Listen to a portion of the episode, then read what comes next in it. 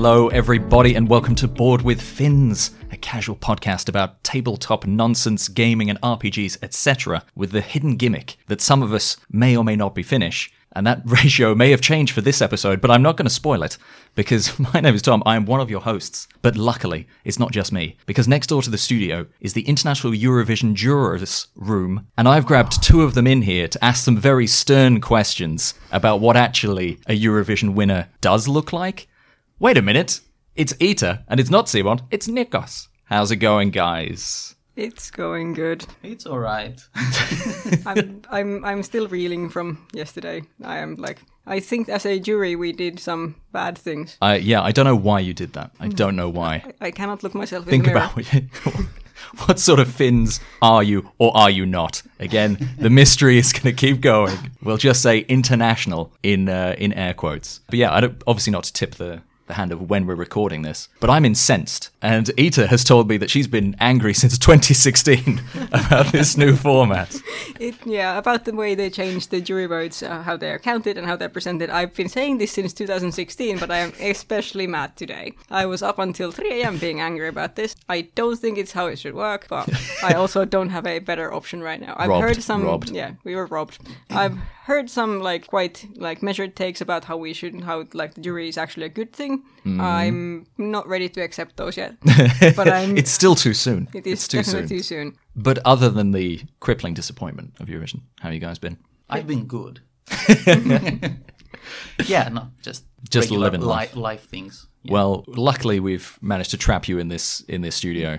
Uh, it's an honor. Is it? Is it? we'll see. We'll see. He's tied to this chair, ladies and gentlemen. We'll, we'll, we'll peer behind the curtain again. But yeah, I thought for this episode, because we we do do a lot of planning for RPGs, some or some that maybe is less successfully scheduled than others, uh, but we all have basically systems that we're attracted to and want to run. So rather than doing, oh, a boring review of an RPG system when I've you actually- know what you're talking about, how about we flip that and we basically just kind of go through things that we've either spent money on and looking at the amount of RPG books on this table, we have spent some money on these things already on the assumption that we were attracted to them for some reason and then kind of chatting through why we picked these systems and why we think we would like to run them or play in them. How about that? Especially since I haven't bought a single book and there's still a lot of books on this table, so I'm like, you guys have spent money on this. Why? Uh, I mean, as for board games, you don't play them or buy them. at Yeah, any- I just, I'm, yeah, I got, I'm- I got the same feeling from listening to the podcast. it's Eater's like a board game. Weird. A role playing game. Strange, strange. So I guess who wants to draw first blood? Who wants to say, look, this system is pretty baller? well, I can go first just because mine is the easiest, because I want to talk about uh, Blades in the Dark, because this is relevant to all three of us in this room, because I played this the first time a few weeks ago, maybe a month ago, I cannot remember, because Nikos wanted to play and run this for the first time, and I had been interested in playing it for a while, and then since then I've said good things about it, and Tom has been telling me that I should run a game of it. Yes, please. Yeah. Because again, I think I've only ever played in like half a game that you ran about 85 years ago. Yes. I think in the it was Genesys or Yeah, something. it It was, was- really I old you were school. 25 or something. Oh shit! Future me, edit this out quickly. Expel him from the room. He knows too much.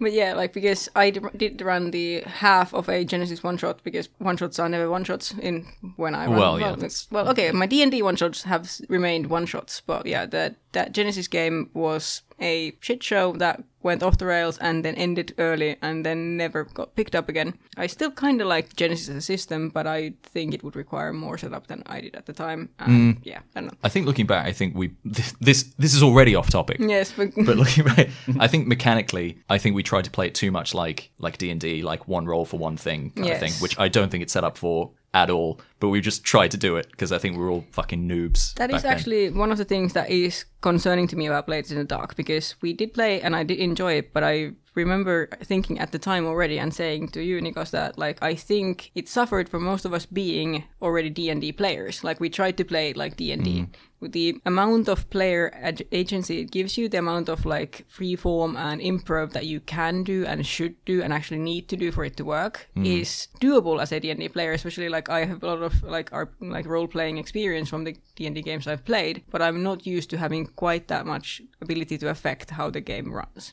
Okay. Can I throw in like what I perceive Blades in the Dark to be, and then you guys can Yeah. educate me Sounds on what it actually is? Okay, so this kind of setting of it is city surrounded by ghosts or something grimdark, steampunkish, Mm-hmm. perhaps. And then the kind of main gimmick of it, not to overly boil it down, but as it's kind of sold, is that you basically role play, but your hidden weapon is a mechanical flashback to solve problems. That this is my kind of takeaway of what it's been not pitched to me as, but what I've kind of gleaned. How incorrect am I? I would say not very incorrect, maybe not at all. Uh, I don't know if the flashback is the main mechanic. Okay. I would say it's one of the mechanics, but it, it has this cool thing that, like, even in the book, it presents it as uh, uh, like look at it as a movie or as an episode of a TV show, Yeah. where you don't plan ahead that much. Uh, you have a vague idea of what your score is, Yeah. and uh, and then you know the scene fades out and you start into the action and then if you want to say that oh i have done this like I, I have yeah. planned for this you flash back and you you say that this happened But then how do I role play three hours of shopping before I decide to go on the heist? That's the kind of the whole point of not having to do that. I- what? I, That's a foundation stone of all D and D games that I've made. we still tried to do that a bit in the game we played, but it's like he goes like, "Please stop! Please Please, stop." stop, trying to go shopping. You're about to you're about to rob someone." that is one of the things. Like one of the things is like the I do say that the like the flashback is one of the main things people talk about when they talk about Blades in the Dark. And yeah, I, hmm. as for the setting, I think yeah, steampunky grimdark, like steampunk, like Victorian-ish something something world where things were cool and there was lots of magic and shit. It was great until mm-hmm. the sun broke, and then now everything is plunged into forever darkness. There's ghosts, and then you go like the cool like one of those things that just stuck in my brain is the like the sh- massive ships powered by Leviathan blood I mean, it sounds pretty fucking pretty amazing. dark. yeah, and the world is like a mix of, or the city is basically the mix of uh, London, Prague, and I think Venice, and then there's a few other cities and a few other like nation states, I guess. And you have your different races and different like cultural like touchstones for different races and so on. Like there's Oh, really? I didn't realize. I thought it was all human, so it's not. yeah but it's, It's like with human as races. in Oh. earth yes, Okay. yeah. Different right. Yeah, yeah, regions yeah. of the world and there is one i think that is like um you, they have demon blood so Yeah. they have like weird uh, like horns or like Yeah, like- tieflings Tieflings, No, yeah, cough, cough, tieflings. yeah, Yeah, cough, it's tieflings. well no Yeah. not really but you know yeah. But a, like- a copyright infringement-free version of it. Yeah, but the reason I find this interesting as a DM to play and run it is like okay, one of the things is I am busy as fuck. That has come up quite a lot. Like this is the least prep heavy RPG I think I can think of, and like interesting. because the thing I noticed when you were running this was like there was nothing you could have done to prepare for the game you were running because you had no idea which of the like I think eight different like subclasses, which are basically all just kind of different kind of flavors of rogue, we Yeah, would be yeah. picking, and then we were created the crew. And again, we could pick from like again eight different subtypes of like, are we smugglers, are we thieves, are we assassins, are we thugs, whatever. So it's it's still a class-based system. Like yeah, you yeah, pick but certain the things. thing that is, you have classes or archetypes or whatever Yeah. you want to call them, playbooks. I think Mm. Yeah, maybe yeah, is the word that playbooks, you yeah. use uh, for the characters. Mm-hmm. But then you have a playbook for the crew as well, because you are part of a crew, and then Okay. the crew also gets gains experience, and you can Yeah. get like crew. The crew has a class like as well, that. kind of Okay, like the weird. like the crew has get a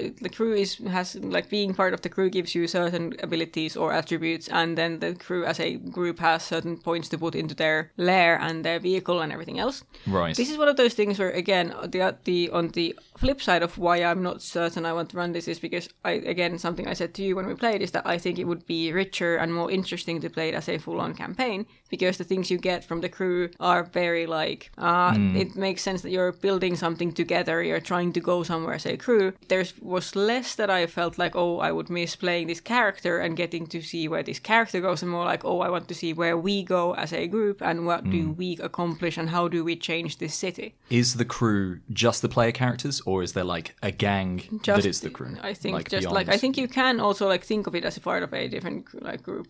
Yeah, yeah. I think you can have like in the assets of the. Oh, you have, like, the crew, people you can have, yeah. people that are like accomplices or like mm. friendly to your group, yeah, yeah. and you, other other people in the crew that are not like the main characters of the story. You know. Yeah. Yeah, but It- it can be like you. Oh, you have a big group, but it's only the three or four of you. Yeah, you that can are- role play that into the game as well, but like I think mostly it is like you're mostly interacting with the people in your crew, and then your crew has relations, so like is fr- friendly or not friendly with certain other crews. Like the like entire like society is in many ways seen through the eyes of being part of a crew that is one of many many different crews that are all vying for the same things, and, basically. and not, not necessarily like crews as in Criminals, other, but like, other yeah. criminals Yeah. Uh, Mhm. you see every organization as a crew like the Right, police okay. is one crew or the the, The council. the Okay. justice system is Yeah. one crew the council Yeah, so like guilds and yeah yeah crime practically and stuff. and you have like different tiers like uh, depending on how big they are and how influential Yeah. and then the, there's also the tier game like if you are a low tier you're insignificant to like a big tier organization and like if you do something that affects them you gain more experience Yeah. But if you do something against like an equal tier organization like you, you you- have like a rival gang it doesn't give you much So how much of this? Because I mean, you, this was initially pitched as like kind of a low prep kind of thing. This is very like the- again. I'm gonna go further on this because there's a there was a really good explanation. Like if you are familiar with games and if you are able to like substitute your own things in your brain, the explanations for each kind of organization or crew are super good in like evoking the thing that they are trying to say with very few words. Okay. And then like what as I was saying, like Nikos couldn't have prepared for the game we were going to be playing because you had set a few problems that we could be solving or a few heists that we could be doing. But then the mm. heists themselves would obviously be affected by what the crew is good at. If we had ch- chosen to be like you know assassins or thugs, they would have been a very different solution to a there is this like judge who is ca- causing problems to this one group. and I hate when judges step in and exactly but like, exert authority because we with the rule of law. we decided to be like smugglers, and at that point, it's like, how do you like? Are we we're good at like Human hiding- trafficking. Yeah, That's human- the like, solution that was, to everything, That was sure. one of the options we were thinking. Like, it's like, underlined on the whiteboard if we just look at and then plan b something else question mark we ended up think I think uh, poisoning the judge with like like uh, not poisoning but like drugging her and like putting stuff in her like house to make it seem like she had been abusing drugs and therefore like throwing of course, yeah. question to her authority just dear diary love heroin Mm-hmm. still. Ba- th- this Yeah, is basically practically, yes. and then heroin in her toothpaste. Or not heroin but like some psychedelic. Yeah that was it the, That was the- literally- the- and then the we also it's also because we Great over minds, great over prepared we also wrote a fake love letter to one captain of a leviathan like ship and whatever to like make it seem like she's biased or compromised. But anyway but like even there the whole thing with preparing a score is okay you you are trying to accomplish a thing. You need to decide what kind of a score is it. Like is it like is it a heist is it a It's practically like how do you want to solve it? Do you want to solve it with violence? Do you want to use subterfuge? It's like it has certain names. I don't remember them Mm. Yeah, yeah, also yeah. from the book. but then how much of it is the law of the world kind of dictating mechanics like how much is it like just mechanical and then how much is it like well i know this about these guys I would say that you can definitely do it more generically. Hmm. Of course, the the idea is that the city, Hmm. the the way that the world is built or the setting, contributes to the idea that you cannot like uh, kill someone and then leave like skip town, right? So. Okay. you have this like pressure building up. Yeah. And uh, so you have to have it contained. Yeah. So it can work in a different setting. Yeah. For sure. Then like it depends on how deep you want to go. Like if you want to know specifically like how the author wrote it and like oh this faction controls this region of the town and this Mm. Faction controls that region and Yeah. they are friendly or they are rivals. Yeah. And then how do you fit in? Then you, you probably want to read a little more into that. yeah But then you can also do it like more free form. It's like, okay, we are just doing a one shot. Let's not I- care about that. this that is the kind of thing right so this is my like again no judgment because i'm uh, definitely inter- interested in even in the law but like the kind of hooking people in like i think so this world is so rich it's so amazing and after page 25 we can really get into where you are in the scheme of things. How much buy-in is needed i guess just to get people kind of very little very little. I think it's like the like like, like i said the book does an amazing job of like setting the scene and setting the tone in very small bits. Mm-hmm. Like we were reading i think even a bit more than was entirely necessary just because i personally was very interested in the things. Mm. But it's like the like one two sentences for each crew is enough to get like an idea of what they're about what's going on and if you want to go into it more deeply you can but if you are at all familiar with the idea and the setting and the like the feeling and the vibe Yeah. you get enough from just skimming. No, I'm already yeah. I mean, I'm to be honest, I'm already sold. On Yeah. it. I'm just asking it in for for journalism itself. yeah. Asking. Yeah, I was just gonna say that uh, also when we played it, uh, because you you talked a little about it, but uh, Ita, I mean, sorry, it's difficult. Mm-hmm. Yeah. I'll put it in post. Like Yeah. he points at Ita. yes, that yes, because it was a one shot, I consulted the wisdom of the internet, Mm-hmm. and the consensus was ignore the. Uh, the crew play and the long play, Mm. Yeah. and focus on just doing one or two scores and Yeah, the yeah, yeah. downtime in between, because the downtime is also part of the game. Like you're playing the downtime, Mm. that's you're how not you, like that's how you do the shopping. I see. Yeah. Yeah, basically, Yes. but you're basically just shopping for like your things that relate to your vices. Yeah. Oh Which- god. which, okay. like, okay, Yeah, because you you like the mechanic is you have the. Let's- do you want to do? It? I can do it because Yes. like I and I can try to explain this and then you can tell me if I'm fucking it up because this is the whole thing. But like you have the stress mechanic, which is how you do the flashbacks and how you prepare for things and so on. Like when you need to flashback, you take on some stress, or when you need to do an ability check, you can take stress to like add a die to it or get help from, from someone or so on. Okay. And this is like building up stress makes it like if you get too stressed, you get I think a trauma or some kind of wound or something like a some kind of a long term or permanent uh, like effect. But between scores, you have the downtime where you can de-stress by engaging with your vice. The vices Okay. are, for example, religion, drugs, uh, some kind of like a familiar, familial or like otherwise relational bond that you try to Okay, like so just hanging out with your gran. yeah like or, uh, or you have like a secret daughter that no one knows about and you need to take mm. care of. Like, okay. yeah. luxury for like was one of my like characters like or the main thing was like a lovely bath in a mink coat. like like like wanting to like buy expensive things with the small amount of money I have or something like that. Like mm-hmm. just like having a habit, a bad habit of some kind. Yeah. And that is like engaging with that vice de-stresses you, but sometimes can also like have bad consequences as well. Like you can you always roll for it and it like Mm, okay. So there's still mechanics for it. It's not just Yeah, there's yeah, downtime. In theory, because I think we didn't really focus So much on it, that. yeah. Like you actually play it like uh, like an adventure, right? You go there and what do you do? You roll. You you know, it, Mm. it's the same as Yeah. doing actions in like the adventure. And in the say. same way, you Yeah. can do the ability checks related to it the same way you do all the other ability checks. So you can take stress to like get like get better drugs, and then it hopefully like like has in real life. Yeah. Okay, and, perfect. and then it hopefully like de-stresses you more than like the stress you accrued get- doing it. But like like I said, I think the like there is it is anti-prep in many ways because you cannot prepare for what like players might be doing. You cannot prepare for the way they might want to solve the problem, and especially you cannot prepare for things that they haven't told you their characters already did because that is not like a thing that will happen. It's just like, oh yeah, by the way, I like realized that like I'm now in this situation. Of course, I would have packed my super drill. And it's like just Hmm, yeah, you know. I'd be crazy not to. Yes, Crazy of course I have a super drill. I, this is like it says here on my character sheet that I am very good at mechanical things and Mm-hmm. I like take making holes in the walls. Of course I own a super drill and can drill to anything. It's like okay, fair enough.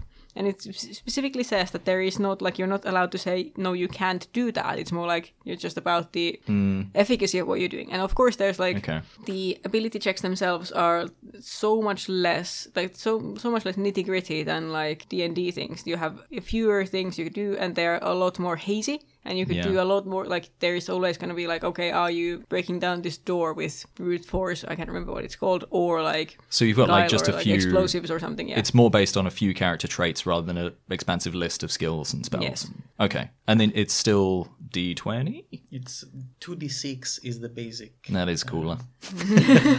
and then you get extra for. whatever. Okay, you so you can add dice. Or is Yeah. it Okay. 1d6 I oh, It's think- one d six. Sorry, I think it's 1d6 yeah, because you can get you get more dice the more like you have in a character trait and so on. Okay, yeah. Like, So I- something like that. Maybe. Okay. So the better you are, the more you roll, the higher your mm. chances of. And then also succeeding. like the whole like of the inventory being a thing is like it's yeah I might have fine jewelry or I might have a dagger but it doesn't have like there's no stat box and it's not like it's nothing is super like Interesting. tied down because it's about how you used in that situation. The ability rolls themselves are not about oh yeah you do this you hit and you do this much damage because Yeah. their AC is this. There's nothing like that. It's more like have you succeeded in what you were doing? Does it move the situation forward? Or is there something bad happening because of it? Which is very much like how Genesys was because there's like in Genesys there's the Yeah. success, opportunity, failure, threat. Yeah. This was more like this same kind of concept, but without. But just through like DM yeah, im- through, improving through. D6s, yeah. Weird. Can you die? You can die. Uh, I mean, it's not very easy, I guess. I don't know. I do some stupid things. But uh, but you can definitely die. I mean, there is like physical harm as well as Okay. a mechanic. It's not just the stress. Yeah. Uh, you can use stress, for example, to avoid physical damage. But if you don't want to spend stress because you Mm. Know that you're building up a lot of stress, or if you don't have stress left, yeah. then you have to take the damage. Like so, there is like physical damage Yeah. that you take. So it seems it sounds pretty low crunch. Like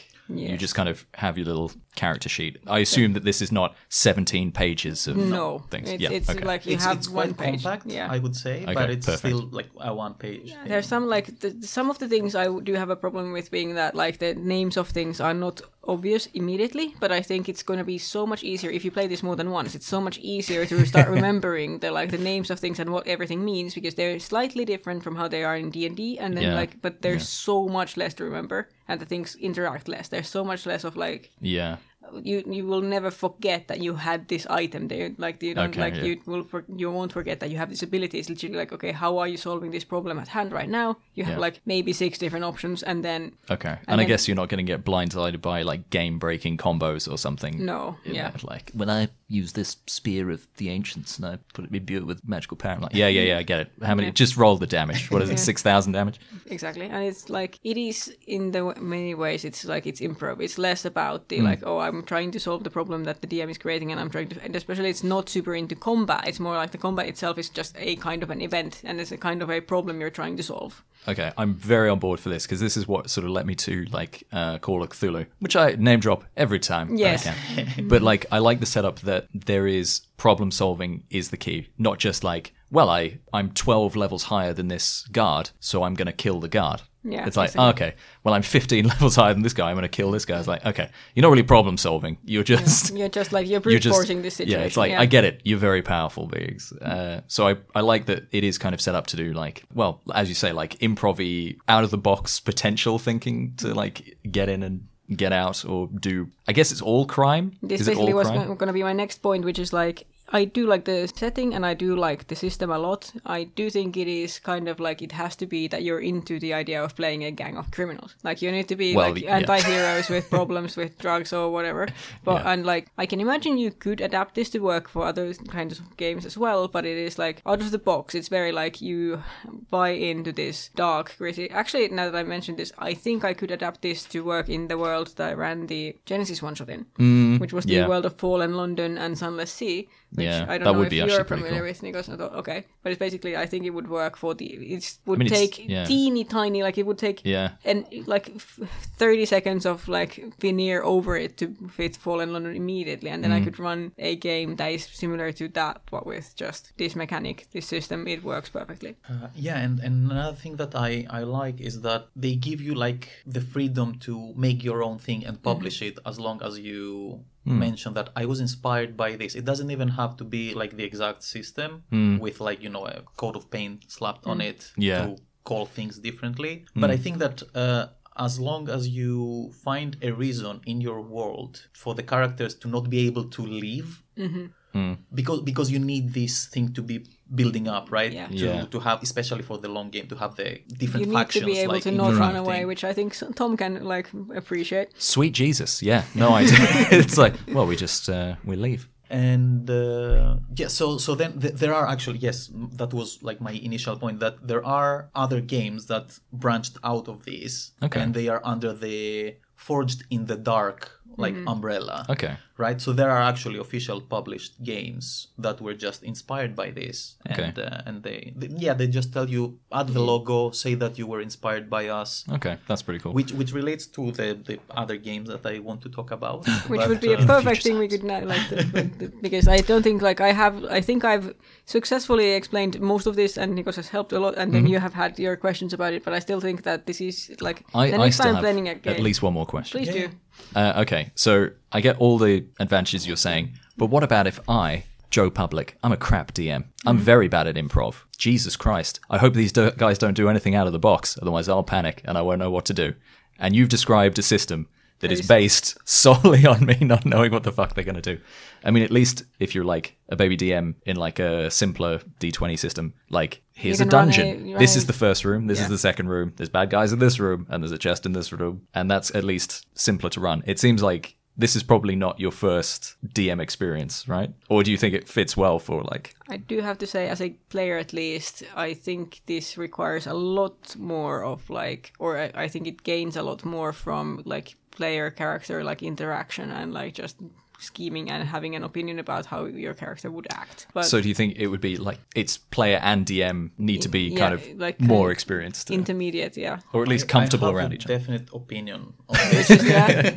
Uh, okay, of, of course it depends on the person, right? Yeah. If Mm-hmm. someone feels more comfortable with having with having everything like listed out and like, Mm-hmm. okay, you do that, I do this, then, then that's perfectly understandable. Mm-hmm. For me, because I haven't DM'd a lot and I haven't even played a lot, unfortunately. Well, I've played some. Yeah, That- that's Um, the, that's the curse we all Yeah, and we it's it's mainly been uh, D and D, Yeah. or equivalent. Adjac- yeah, adjacent. uh, like for me running it it was more fun Hmm. because first of all i didn't have to prepare a lot because again it's like It's impossible to. it's yeah. difficult Yeah, to prepare. I mean yes i prepared some like scenario or some ideas of like oh you can do this this or that but then i had no idea how they would approach it. Yeah, yeah, yeah. and uh, but but it was also like you don't need to roll npcs uh, like stat blocks or something like that. Like you can probably but because like one thing that we didn't mention is that the gm never rolls. It's all up to the players. So depending on what your uh, dice result is Mm. you either succeed Yeah.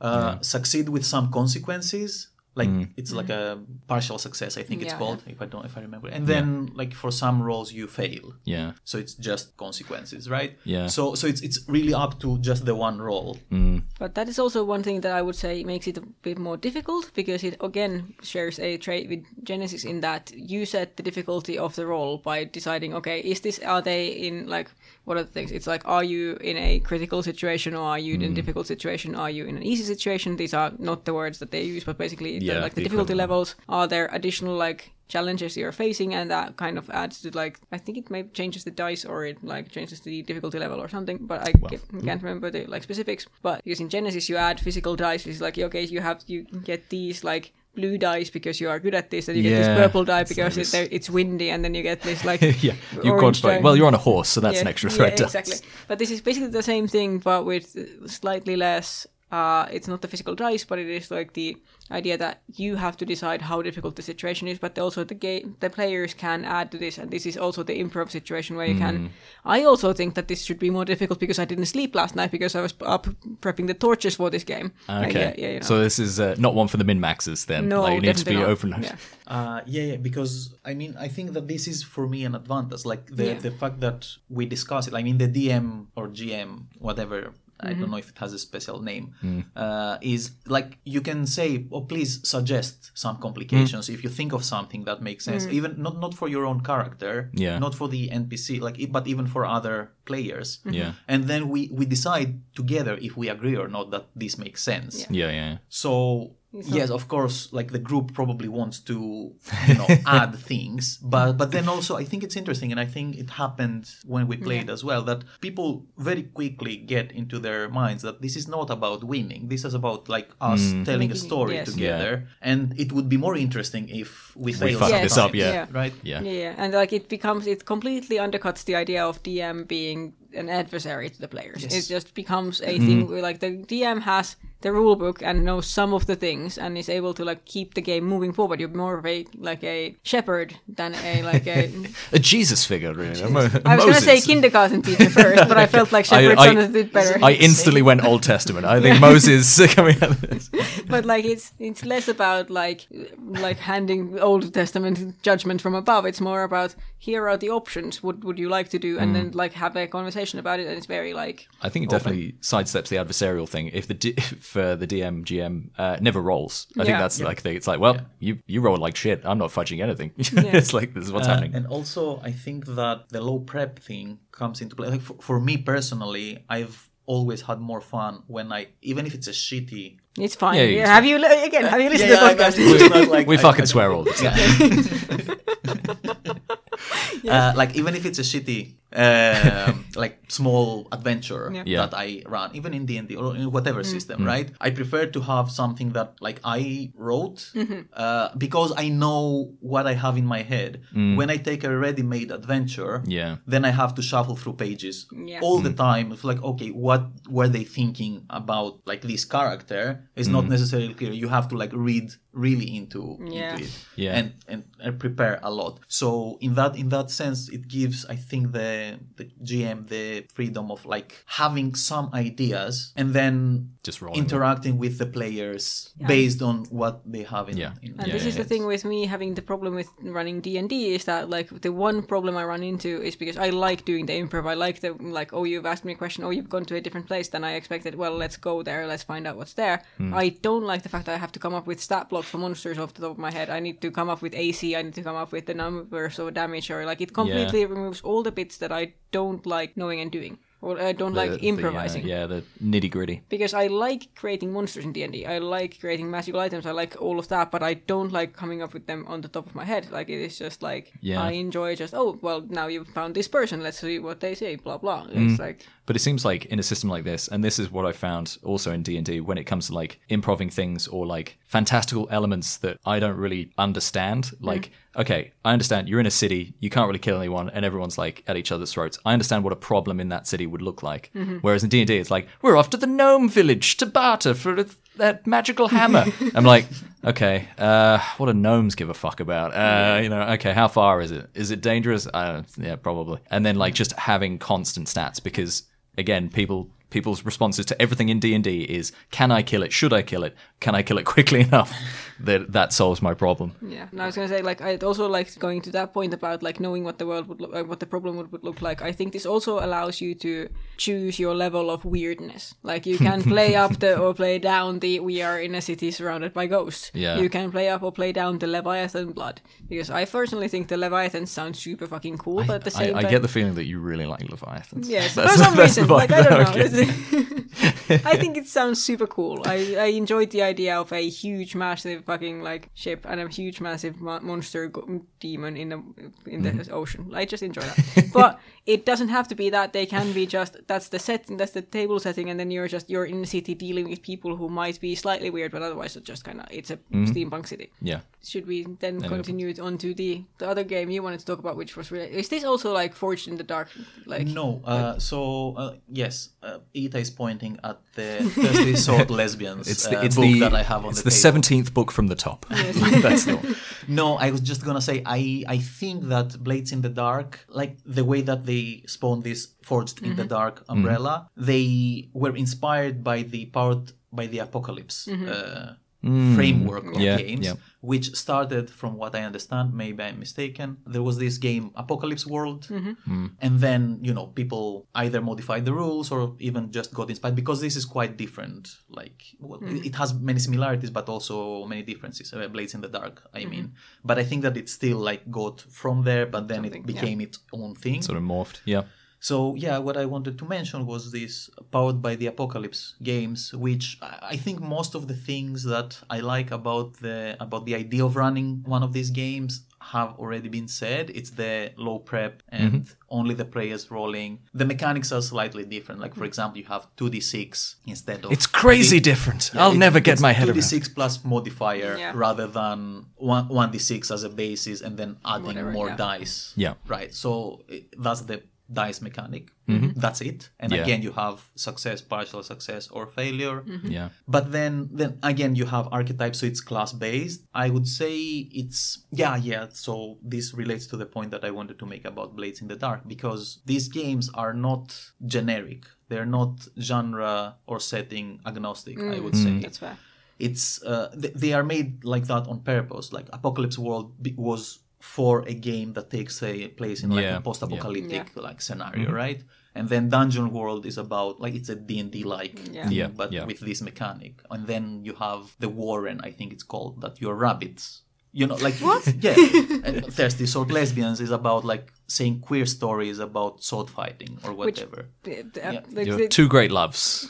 like I'm like I cannot say a more of a sentence that would maybe like, like I want to play that as well. But yeah, yeah. The idea is that uh, there are a few tens of them, maybe hundreds of them now, no like Okay. officially published, or like even on itch uh, .io. You know, Mm-hmm. Yeah. like you can buy them there as PDFs or whatever. I think I've actually bought multiple from itch.io at some point. Just- Yeah. I think I might actually own Thirsty Sword Lesbians. I, I assume they must have bought it at some point. Statistically, if we look at the. Uh, it's one of the well-known ones, so it makes sense. Also, if you just like I am pointing at the book, if you just look at how it looks, Can I actually? Can you? So I definitely want to flick through this one. But like, if I can then boil through like what you're looking for, low crunch kind of system, and then apply to a very, very. uh Niche. Well, I was going to say thematic, Well, but potentially but niche. they, they can be very niche as well, and I don't say it like in a negative. Yeah, uh, niche is a in good thing, yeah. Yeah, yeah. And in theory, you can do make your own if you have like an idea. Oh, I want to make like a, a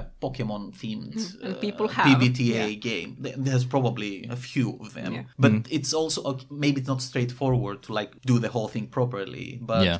the basic ideas are there, and I feel that you can like modify them and make it work. Okay, can you give me a rundown of what is Thirsty Sword Lesbians about? Because I, feel like yeah. can't, but like the first page, if you open, I think, or the back, uh, Yeah, the back something like cover, a- I think it has a Webster's dictionary defines Yes, thirsty sword lesbians as yeah, so it's basically flirting, sword fighting, and zingers. So perfect. again the three things you Because like. I just flipped, I literally opened this on a random page, and the first thing that just like sprung into my face is big dyke energy. No. That's a mechanic in the game. Uh, you can. Like there's a playbook that has like you have big dyke energy, ferocious, shameless, tenacious purpose, or tracker. Wait, is it a mechanic in the game? I was I, I was trying to joke, it- but it if is it's one of the like the one of the special like moves for- uh, yeah. specific. Like it's an class. attribute. It's an Okay. attribute for a class. The a class is called the Beast, I think. Mm-hmm. Yeah. And then there is transform and big dyke energy and ferocious. These See, are to like me that is a lot spicier than like turn undead or Paladin lay on hands. the It's- scoundrel. has- look Yeah, the, the idea is that every character has some basic moves that they Yeah. can do, uh, This which one- is like, for example, oh, brawl, right? I Mm-hmm. fight. It, it's called something different in every system. yeah. Yeah, Yes, it- yeah. Like Wow. I, I, I'm just like She's just beaming from ear to ear now. Okay, yeah, yeah. Hit me with some. there's uh there's one playbook called the Scoundrel, where there's shiny and new is one of the things they can do. When you give or receive emotional support in an intimate moment with someone new, you each mark XP or clear a condition. And then there's impressive swordplay and one in every port, which is I assume I'm not Nice. sure we'll- I like that emotional support is bold as well. It's like this. This is an important mechanic. you'll It be is. using. Or- But uh, yeah, I was gonna say like there are the basic moves. Moves are like actions, practically, like what you can do. Mm-hmm. Yeah. uh, I can fight. I can sneak. I can Mm-hmm. whatever.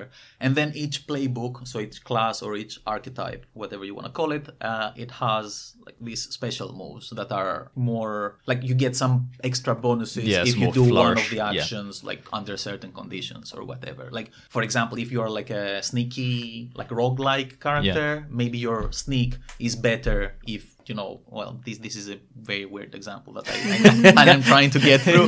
But I, I yes, I mean you get bonuses for specific actions or like oh okay, for example, you may have sneak, mm-hmm. you may have attack as ba- basic actions that everyone can do. Mm-hmm. But if you're a rogue, you have backstab, right? Where you can use your sneak and get a bonus instead of attack if Yeah. they haven't seen you. Okay. Or something like that, right? I'm just asking. So, what would be like an adventure hook or an adventure setup for thirsty sword lesbians? I Like, Then what? Are I- we, I- is I it just any D and D adventure, but like just I- the most is- ridiculous bunch of adventures. This is thematic to. I, I opened this on a random page. You guys can attest to this. This is thematic to a opener you had for us in a recent episode. Uh, the PCs infiltrate the crew hired to work on a work a 30-day cloud cruise around the islands on the Christiania, a new al- all aluminium pa- paneled zeppelin owned by one of the wealthiest barons, Theory Randolph Peters. All right, sweet. That's I mean, it. you had me at Zeppelin. All right, I'm sold. Yeah. Let's fire it up. Yeah, no, I think this is like I am like I am even more interested in this now than I was before. I am very happy Airships, that- you say? airships. Leviathans of the air, in many ways. I wonder if I could add Leviathans into this. I'm Oh, sure they would. uh, yeah, they would just have to You be can pink. Yeah. You can make one just for leviathans. You Oh, know, you can either play leviathans of different types Oh. or hunting leviathans and Of be the, the captains Oh, or something right. like that. Yeah, yeah. I'm sure someone. Ha- I'm, I'm, I'm certain I'm not the only one who has been enraptured by the idea of the leviathans and leviathan hunting. I'm certain someone has done a Blades in the Dark spin-off with just leviathan hunting because that is so cool. Obviously, you have to. Possibly. All right, I can already sense what adventure you're writing. Uh, next one. It just writes It, itself. it might end up that you come up like you join me to for a game of Blades in the Dark, and I end instead whip out this pink book, and we're like, no, actually, we're doing this instead today. yeah, Yeah. But also, we we still will be going whaling. Yes, some of course. In, this is now like That's canon. thing. That's yeah. canon. Okay. So blades in the thirsty sword lesbians. Yeah, Blades of the thirsty sword. Blades of the Thirsty, yeah, at least, yeah, yeah.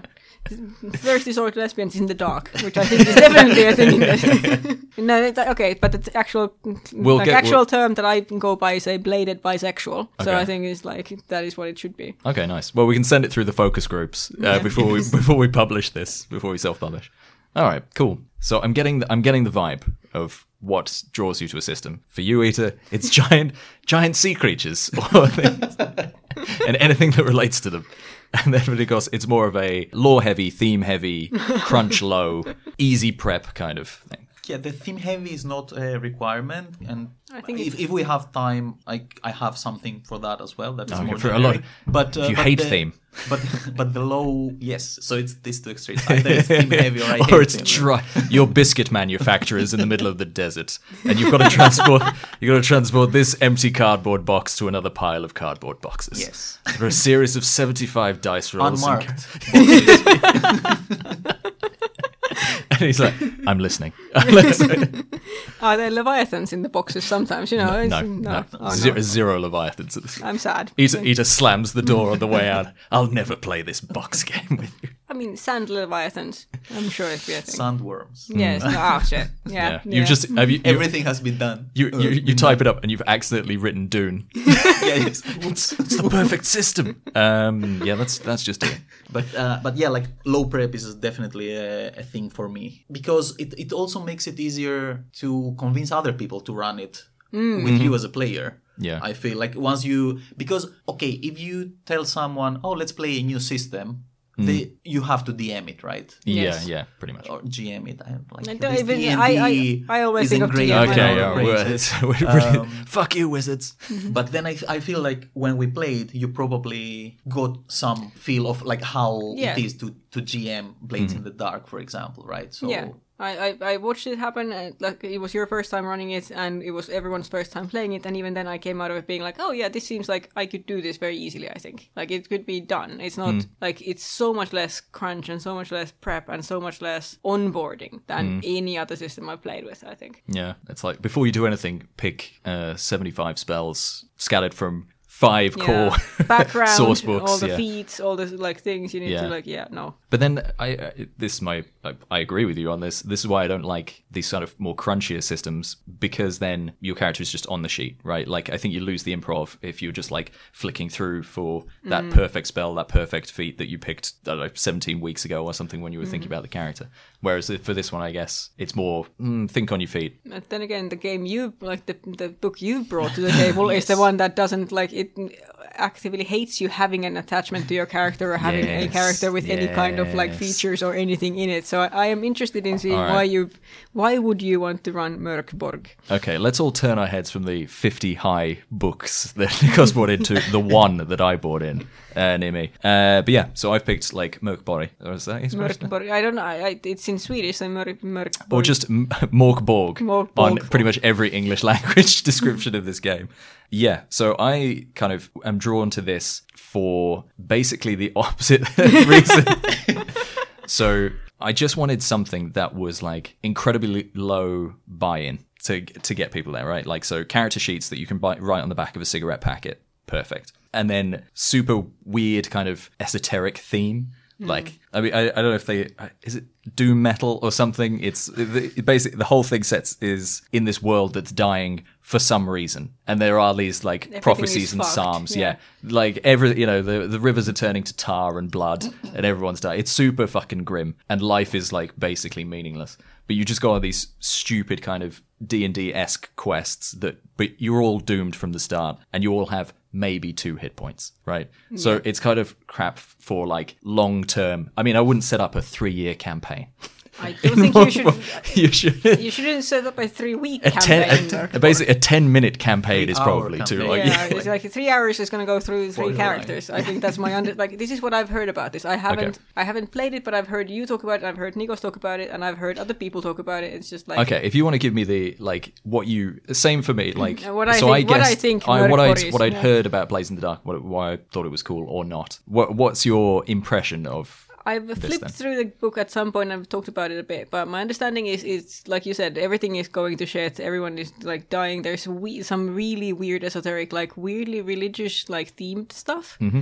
All characters are made of paper. Uh, like there's like there is a lot of like quite grim and quite violent stuff in there, and uh, like the combat is brutal as all hell. There is not going to be any character deve- development because your character is going to die immediately, and then it's like it's about just kind of clawing your way through a field of broken glass to something that you don't really quite want. you've just described modern life Late stage- so, yeah. So is it a modern life simulator? yeah it is it's just a late stage capitalism the simulator Yeah, but, but with doom With metal. swords. yeah. Yeah.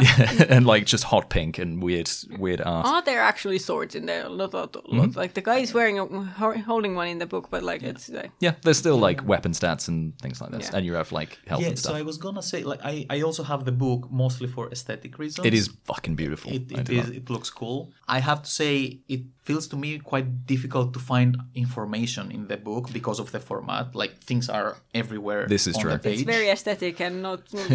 to the point that you can't fucking read it yeah. yeah. No, but I mean, okay, it's it's part of the thing. I understand it. I, I just like. function. Mm-hmm. to Well, like I, yeah. I want to how character creation works, for example. You know, like uh, What the fuck is this? getting Yeah. a seizure. Can Uh, I take a look at the book Sure. while you're talking? But then also, uh, I haven't really gone through it. As I said, I mostly have it as a a bit of aesthetic objet d'art It is a quite a short book, all things mm-hmm. considered. Like, I mean, not there's- a lot of- like the, considering how many of the pages are just pictures and some like two or three words. Like this is now a It's full in- page spread with the words flail and crossbow on it. Yes. and isn't it not Zweihander Uh, yeah, Your favourite does. sword? Yes, yes. Actually, I didn't see it because it was so aesthetic that I couldn't read it. But I mean, um, basically, the rules are the like the two pages at the end, in essence. I was going to ask mechanically, isn't it a bit D and D esque? Yes, Like that, you have like stats, and then It's- you have items with stats and kind of. everything. But you basically have like one thing. If you have magic, you have like one scroll. Right. You roll a d20, and this is the same kind of the same thing that like other than maybe random tables, the GM rolls nothing. Like you'll roll your own defense, you roll your own attack, you roll whatever you want to do, and there are kind of like cutoffs for it. But you're definitely not playing superheroes. But there is this weird kind of like I think it's just the classes in it are just kind of great. Like the hermit, the royalty. I think just one of them is just homeless guy, and you've just like if you're lucky, you've got a knife instead of like a, a Your leg bone. hands. Yeah, it's like it's super it's super grim. But you know, the prophecy of the basilisks must come true. Um, but the reason that I kind of like it is that, in essence, it, it has to be low prep because you can just like have. I mean, the bad guy stat blocks are like can be like two numbers because you never roll, right? Like beat this number, beat this number. Yeah. This is what they attack with. This is what they defend with. Do it. Um, but I wanted to play it because some issue that I've had uh, running games is that when people make characters, they're either very kind of like flat, bland, or like I've got an incredible backstory that's going to come out. I tell you what, in the next seven months, you're going to find out that I actually have a brother. I'm like, no one cares. No one cares. You care. But at least in this, if your character's going to survive for 20 fucking minutes, then give that character like something. You know, I just like that training of aesthetic of like, you know, just bring something to the character immediately. What, however stupid that is and how paper thin it is, I don't really mind. Because I think it's really good, especially for me, like NPC training. Hmm. Like, especially for GMing, it's like you've got maybe three sentences to get something about hmm. this person across. Whereas this is like the PC version of it. It's like, okay, here's your crazy character. You're armed with a stick and a scroll that can kill you if you read it. So it's basically luck. like throwaway doesn't have to mean bland. No, I, kind of I would thing, I would say the opposite because I think if people get too attached to their characters, they become very like sucked in a very like kind of Yeah, you go- almost too protective and of them. then It's like al- no, I won't go over there. I've had this character for over five years. Yeah, It's like- or they become like you self-insert in a world. and Uh, it's yeah, like, in I this think that's game, like, most yeah. of what I've come across like Yeah. for GMing stuff. But this is now like the characters are all fucking crazy.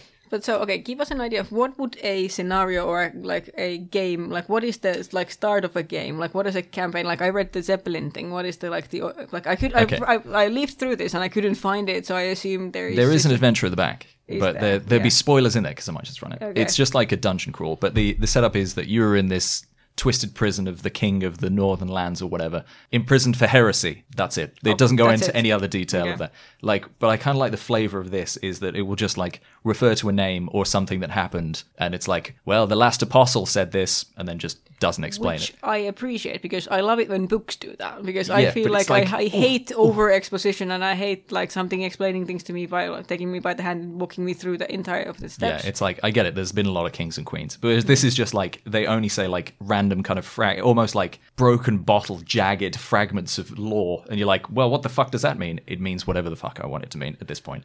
That's good because, like, going back to what we were talking about earlier about like how much of the lore, for example, for Blades in the Dark is hmm. important and how much not, and how I said that I prefer having written something on my own rather than ready-made Yeah. things. It's also that sometimes it feels like, especially like the okay, the Wizards of the Coast, like ready-made adventures, that like uh, Mm-hmm. the, the whole books. You you feel that you need to get like a master's at least in the Forgotten Realms, yeah, like yeah, yeah. history and then start running things because Yeah. okay yes it's also that gms or dms get this idea that oh the players everything. will ask and i need to know everything about the world and that's why i appreciate these more collaborative Yeah. narrative Mm-hmm. games that people build the world together but this is this is good like it tells you like king something to, to, to Yeah, yeah, yeah. like gives Yeah. you like it ju- it like it is the like the bones of like that is the main improv thing because it like in Blades in the Dark you have a really cool setting but then there are certain things that have been written down and if you get inspired by something then someone else going to be like no but in the book it says this and it's like which is never going to happen in Mörk Borg Yes. because it's I- like yeah, I think that comes with a lot of legacy, like especially with the Forgotten Realms. A lot of like D and D stuff is just kind of obviously crazy. I think whenever I've done D and D stuff, I'm like, also, I'm just going to ignore. if you mm. think you know something about the Forgotten Realms, mm, probably not in this game because I don't give a shit. Um, but yeah, I think that's when it comes down to, especially like running the. This is my main issue with like huge campaigns, or especially ones that are like seen as super popular and super mm-hmm. super good. Like, su- oh, this is a real classic. And this is why I like really stalled when I tried to run Curse of Strahd for the first mm-hmm. time. Is because not that I didn't know what I was doing. It's just that I just wanted. I, I was very aware of everything was trying to connect into everything, and I didn't. want I wanted to do it justice. I think it mm, would have been the Yeah. worst fucking thing if I'd run Curse of Strahd and then people went. Well, that's shit. Why is that a popular one? yeah, you know what I so mean? I'm like, well, no, it's really good. I've got, and I then I'm it's, flicking it's back really and good I've just fucked it up It's Yeah, like- oh god, no, I didn't read because I didn't read the lore on page 250 before I came back to do this thing, and then Yeah. uh, what does the witch know? Oh well, the witch knows, uh, uh, and then just like having to keep like an insane amount of knowledge in your head at one time. It's like, especially when you're not, if it's not your world, you don't know these people, and you don't know like you can't sub out because maybe at some point, like 50 pages away, it's going to turn out that this person like- was super important yes God damn it! That yeah, they shouldn't have died there. uh, but this is kind of it. Like just to give you a sense of our young ones are taken by the child thief Turgle, known for his vile crimes and alchemy of flesh. Doesn't go into that. That's just that's that's, end of the sentence yeah. just it. Yeah. I- Uh, I- like most the- of it's just weird prophecies and stuff. Yeah. Um, but yeah, so the setup for this is just going back to the adventure. It's basically just a weird kind of dark dungeon crawl yeah in essence. Uh, but like, but everything's kind of warped and twisted, and you're not necessarily the good guys. Like, there's no heroes. You're just kind of like, meh. but is it heavy on combat Uh, I'd say that's probably the main kind of mechanic of it. Yeah I think it's just a hacker slash kind of dungeon crawler. Think of like it's OSR, right? Like it's old school D and D, right? So D and D in the in the beginning of time wasn't really a uh, Role-playing thing Well, it wasn't really a story game, Yeah. right? It was like kind of hack and slash, see how you can survive. Like all the all the D and D like classic adventures, like these tournament games, was like you bring characters. How far can you get into this dungeon? And then if you get gold, you get points and you can level up and stuff, right?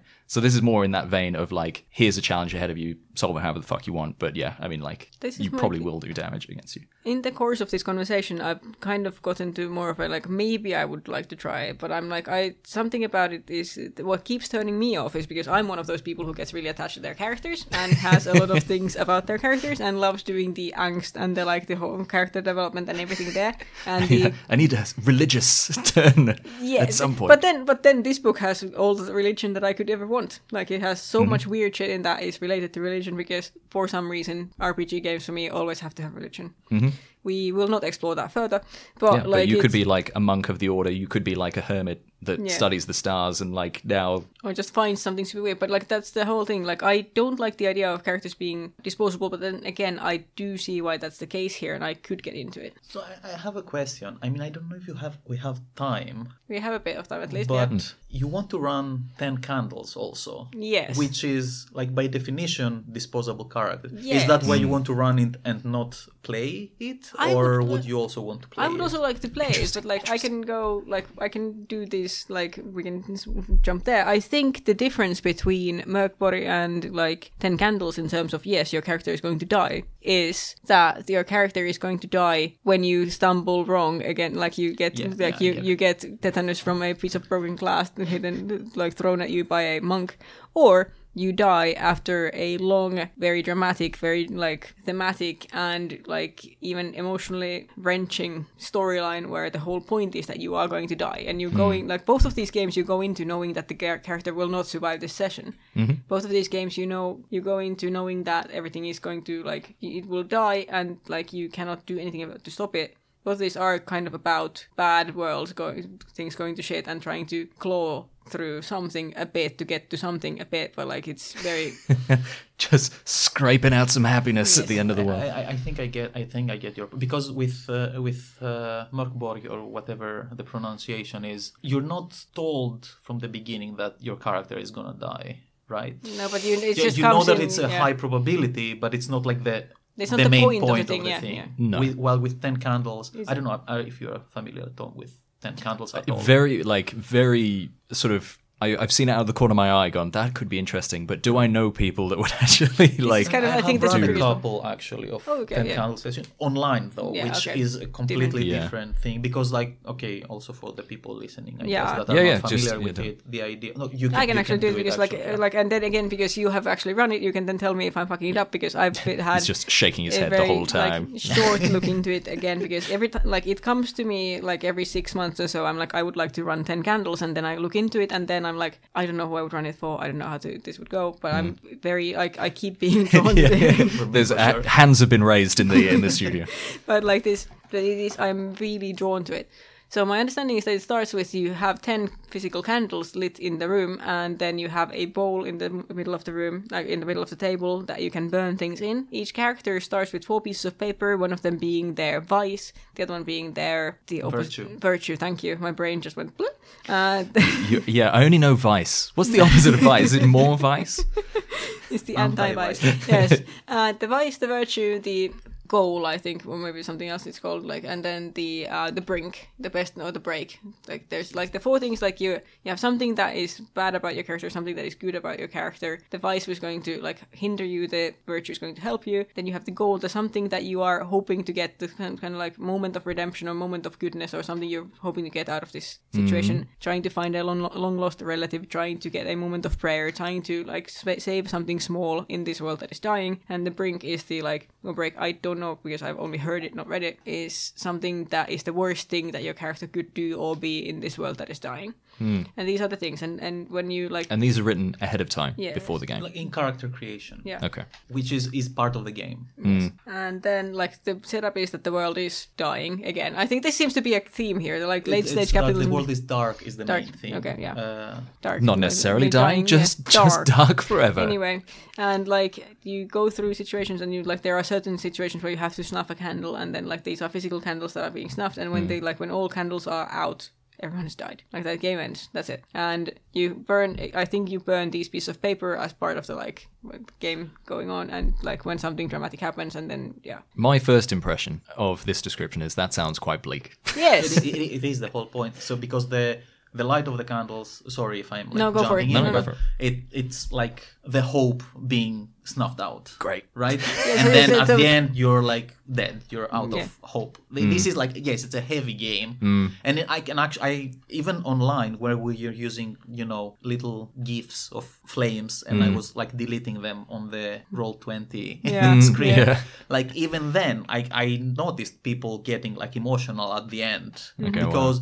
Because. There is something that I don't want to spoil because I feel that it's something that the book states, but then because it happens in character creation, then people tend to forget forget it like by the end of Yeah. the three, four hours that Yeah. it takes. And then when it hits again, it's like, oh, oh, okay, Okay, I yes, forgot I- about that. this- I don't know if you know I, what d- I, I mean. d- I but- don't think so, and so let's not spoil it. But it's like yeah, yeah, I like think it's something that is nice to come out like the first time that you yeah, play it. Yeah. Um, but yeah, the idea is that you have the character creation as part of the game, and then the you you put these four things that represent your character in a certain Order, order. yeah. And then you can like when you roll, you can burn one of these to like re-roll if the, your roll wasn't good or something like that, or get some bonus or Mm-hmm. Yeah. something like that. If I, I don't they're part of the like the whole mechanic, but they're also like these are the things in your character creation, and you're like the, the- Mm. So your your vice, for example, if you use your vice to reason why you get an advantage because of your vice, because okay, I I'm trying to do this, but then because my character has this trait, I do it better, or this happens and it gives me an opportunity to try again, right? Yeah. So you Yeah. reroll, and then you burn it, so you can't use this again. again, it's just the one time. It's like yeah. a one-time thing, and then there are some like additional things, like the moment, uh, Yeah. or the Yeah. moment of hope, like maybe Yeah, gives like- you some extra dice and stuff yeah, like, like, that. if you get, manage to get it, and then like, and if candles are snuffed by accident, that also is part of the game. You don't Yeah. relight them and everything. It's just, but it's one of those games where we've talked about this uh, when we were playing played this in the dark, where it's like I'm not sure I would like to run that in Finland in the summer because there's not going to be dark, but also I wouldn't want to run this in Finland in the winter because it's incredibly bleak and incredibly dark, and like seasonal depression and this yeah. game do, probably don't mix. I guess this is my, and again, I'm interested by it. I'm interested to see how it would play and like how I would be affected by it. But also, I'm thinking like getting a group of people in the right state of mind who are Yeah. invested enough to kind of get into it. I would struggle because like I don't want to turn up if everyone's into it and I've had like a shit day at work or something. I'm like, I'm actually really fucking tired. I don't know if I want to. Yeah. I don't know. I it, it just seems one of those like Goldilocks things. And but- also, really don't want to play with someone who doesn't not taking it seriously enough. Well, that, I mean, the buy-in is is Yeah. cru- I'd say yes on one hand. Like, it- of course, it depends on how you want to, like, what headspace you want to be in. Mm. But I've had a session that started, ha ha ha, very, you know, like everyone was mm. like jokey, and then by the end, like, it became serious. Yeah. No, Yeah. like I mean, not that we started like killing ourselves or anything, mm. but you know, it, Invested It in it, it, it, yeah. it happened like It became a thing, organically, okay. and even online again like because i feel that with the actual candles Hmm. and the idea that that's the only light you have it gets like emotionally more investing yeah. Yeah, I mean, you Just just can't help it. it, right? yeah Like, yeah just- exactly It's very into like it's lines. very like thematic and it's like it's very like atmospheric is the word I would Yeah. like Mm. to use. And It's like it's the thing that's drawing me to it. So what would be because I'm struggling to visualize like what would be and I don't really want to use the word adventure, but what would be the you know Setup of a game. Yeah, I mean, where what would you? so the book Do. you see like it's um Maybe twenty pages 80, maximum. 80 pages Is it that much? Yeah, it is. Because it's okay compared to like Mörk Borg, which is like about the same size, but yeah.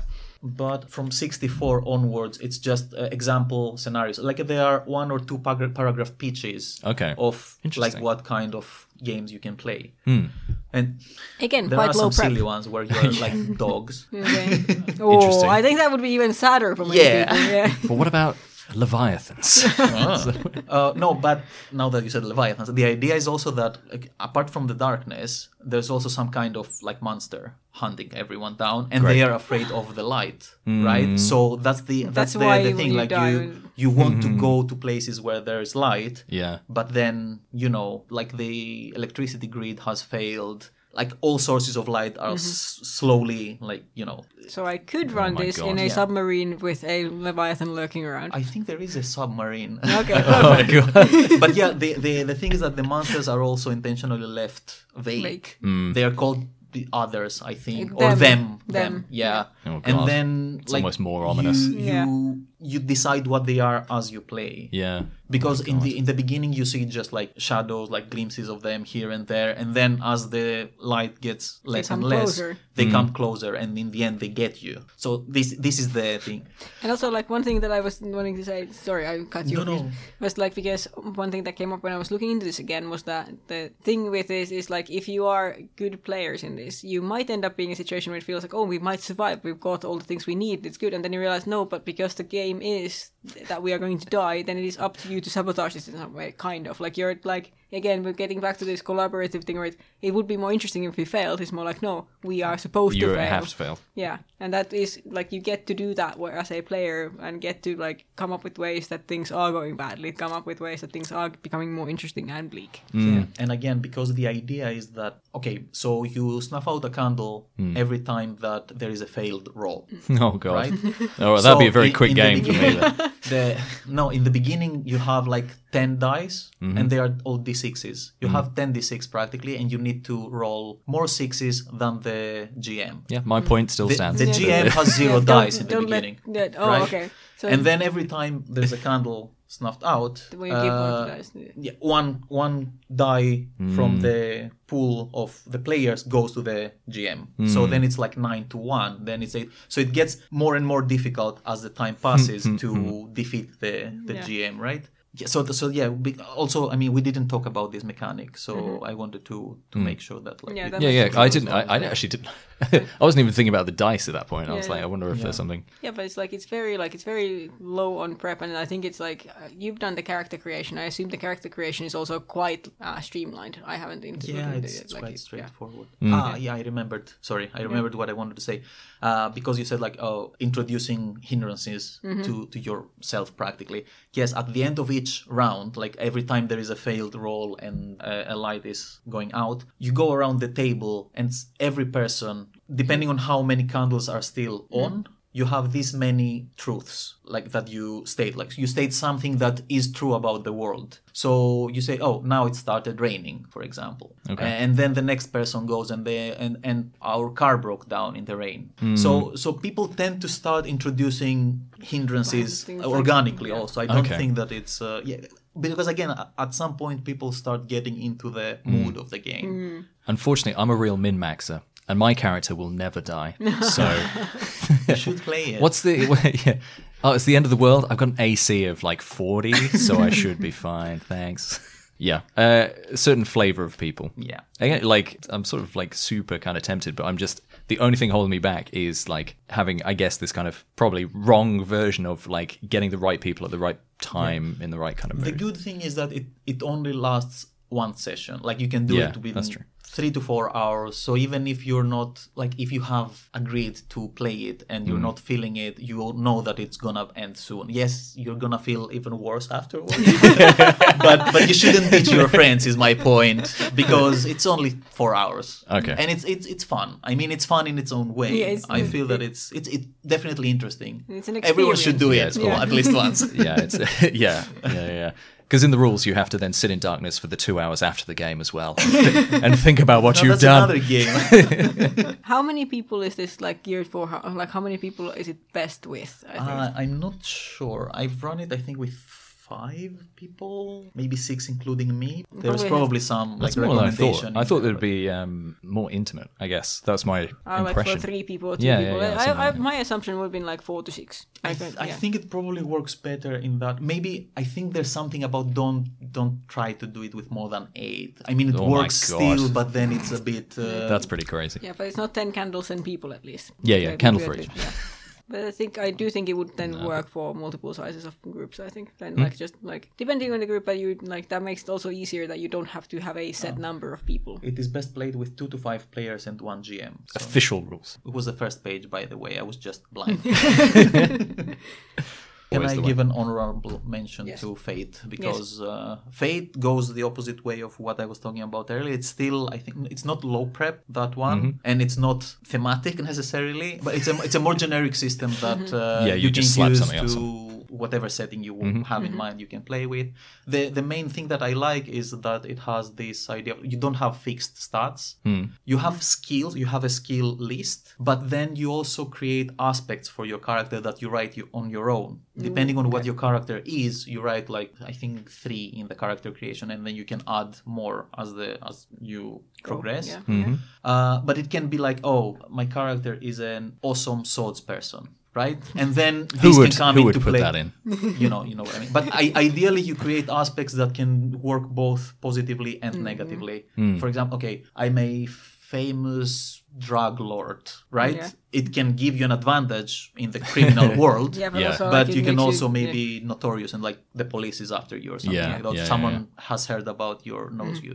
Interesting. Uh, yeah, yeah, and, and it's good because you can use these to like get bonus dice and and stuff like that. Hmm. So a cheeky honorable mention for uh, was it Fate Core? Fate, yes. So is Fate one more one of these because it says core system? Are there like uh, spin-offs or like additional things, or is it just everything is just Fate and you just? No, I think there are just like supplements. Okay. So this is the you know like player handbook and dungeon master guide Yeah. in D and D, and then you have like monster book and you have like, like you have the like the Or the Yeah, the or the theme for it because it'd be like Savage you- Worlds and like Deadlands. I yeah, guess. yeah. There are also like specific uh, like settings Yeah. that are based on that, and then they have their own specific thing. I can't remember. I think the Dresden Files really is like Oh, yeah, yeah, more yeah, or yeah, less yeah, based yeah. on that, or Weird. Or some previous version of this, because I think this is like a third edition. So what? So it's like it's the mechanic of like adding your attributes is cool, but what what else is there? Like like shortly, what is that? Why is it? Is it just because it allows you to do anything? I think that that's what draws me to it, and uh, that it's again it's it's more generic because with D and D, and I'm not saying this necessarily in a bad way, but mm. just because I've played primarily D and D, mm. I feel that it's too combat based mm. for my tastes at this point. Hmm. And okay, yes, you can do everything hmm. with D and D, Yeah. but you also not you, can, you can hammer a nail with a screwdriver. It's not ideal. It's not for that. Yeah. That Yeah. that's my point, right? And I, I just want to try different things. And that, that's that's my main thing for today. Like I want to try these games because Something other they than give D&D, something yeah. different. Yeah. It's not. Oh, it's a different flavor of combat simulator. Yeah. It's a different flavor of combat simulator in the basic medieval like fantasy world that we all know and love. But now with whales. Ah. Crazy. Uh, but yeah, I think the the other main thing about the the, com- the mechanics is the you have these fate points and they act like as a currency practically. You can use them when the GM tells you, "Oh, you have to roll because of that." You can say, "No, I will pay like two fate points so that I don't have to Yeah, okay. to do it." So it's like- or you you pay some pay, uh, fate points to do something similar that like Blades in the Dark to like grab the narrative yourself and like say what happens, or oh, I have this thing with me. This is Uh, also mm. something that like Genesys also has to like you have two pools of dice that like go back between like the GM and the players and so on. So I think it's there's a few systems of like Yeah. uh, you yeah I don't know whether it's dice or tokens but you can like alter fate if you're Mm. you know and then you give it to the the GM and they can spend them against Yeah. you They kind it's- of tried to do that in D and D as well Yeah, with the with the inspiration. inspiration. Yeah. but It's very no mild think, pretty mild No one does it. Yeah. inspiration is just to be given and then instantly forgotten about I think at that It point gets you 100 XP at the end of the session if you didn't use it. Uh, well you'd still you'd At still least- fucking forget Yeah, it's yeah. Do people still do XP based? Oh, I guess you with your West Marches yes, thing. we yeah, do. it makes yeah, sense. because we don't have like a milestone based. But yeah, I feel like we've talked about how many different Five? books? Yeah, five different books. There's still two more books that Nikos brought that we Now, didn't. there's at least 20 more in his bag I'm Yeah. sure there's a, there's a huge pile But I think we had like a like this is like mostly low prep, low crunch is what we were mostly going for because I think that makes sense. And hmm. then well, every like, I think thematic things are something we talk about in this podcast quite a shocking lot. Yeah. shocking and aesthetic as well yes. Yes. Thematic and aesthetic things, and then also leviathans. and yeah giant giant sea creatures And- that's all we're and about candles, I guess. and Yeah, candles. no, okay, candles well, yeah. that's yeah, that's our word cloud of things we Yes. love. It's all those things together. Uh, well, with that, then I shall bring this episode to a close. The Uh, lights are going, gonna snuff. oh yeah, the, the last candle is flickering. We've done. We're about to sit for our prerequisite two hours It doesn't do in much complete silence. it's so bright out, but but it is snuffed. it's completely dark apart from the 15 hours of sunshine that we have. Yeah, magical. Um, but yes, we have been Board with Finns. Uh, I'd say follow us on the socials, but I don't know. We I barely post. I do every time we have a like new episode, but the interactions have gone way down. Yeah, yeah, yeah. Thanks. Thanks, Musk. Uh, but anyway, uh, I will say goodbye. It is goodbye from me. It is a goodbye from me. And I will also say goodbye. Classic three for three. All right, goodbye. Bye, bye, bye, bye, bye, bye, bye, bye, bye, bye, bye.